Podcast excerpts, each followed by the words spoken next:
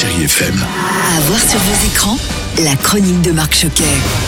Bonjour à tous. Depuis vendredi dernier, c'est une exclusivité sur Amazon Prime Video avec la comédie romantique Je te veux moi non plus 2 et avec Inès Reg et Kevin De Beaune. Mais si, Inès Reg, c'est celle qui s'est fait connaître avec cette vidéo. C'est quand tu vas mettre des paillettes dans ma vie, Kevin Mais Inès Reg, ce n'est pas que des paillettes, c'est aussi une jolie Juliette. Où son Roméo, Kevin De Beaune, nous propose avec cette histoire un moment agréable et plaisant. Avec Dylan, on se connaît depuis l'école primaire. C'est mon meilleur ami. Alors c'est l'histoire de Nina et Dylan, ce sont les meilleurs amis d'enfance et chacun fait sa vie de son côté, mais un jour Nina, après une rupture amoureuse, redescend à Biarritz sur ses terres avec ses deux meilleures copines. Mais ces dernières vont tout de suite se rendre compte que l'amitié entre les deux va vite se transformer en une magnifique histoire d'amour. Inès Reg, bonjour. Un premier film avec une comédie romantique, vous l'êtes vraiment? En fait, elle est romantique parce qu'elle a été bercée par les comédies romantiques, comme je l'ai été, et elle se dit euh, pourquoi attendre que ce soit le garçon qui vienne vers moi, qui me fasse sa déclaration? Eh ben non, c'est à moi d'aller faire la déclaration, et c'est d'ailleurs ce que je dis à,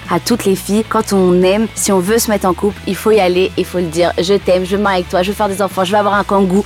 Euh, viens, on peur de rien, viens juste, on kiffe notre vie. Fais-moi confiance, donne-moi la main. C'est dingue, hein. je te mets des vents depuis le CE2 et la seule fois où tu m'en mets un, j'ai envie de crever carrément. Je te veux moi non plus, la comédie romantique à voir exclusivement sur Amazon Prime Video.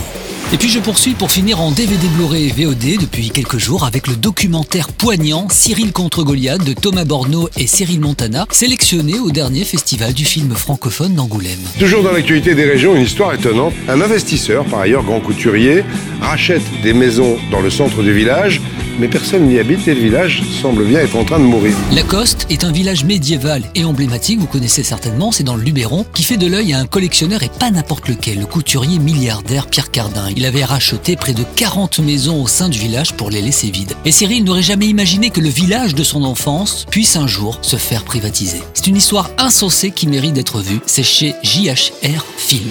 Voilà, je vous souhaite une magnifique journée, prenez soin de vous, on se retrouve très vite, je vous embrasse. Retrouvez cette chronique en podcast sur chérifm.fr.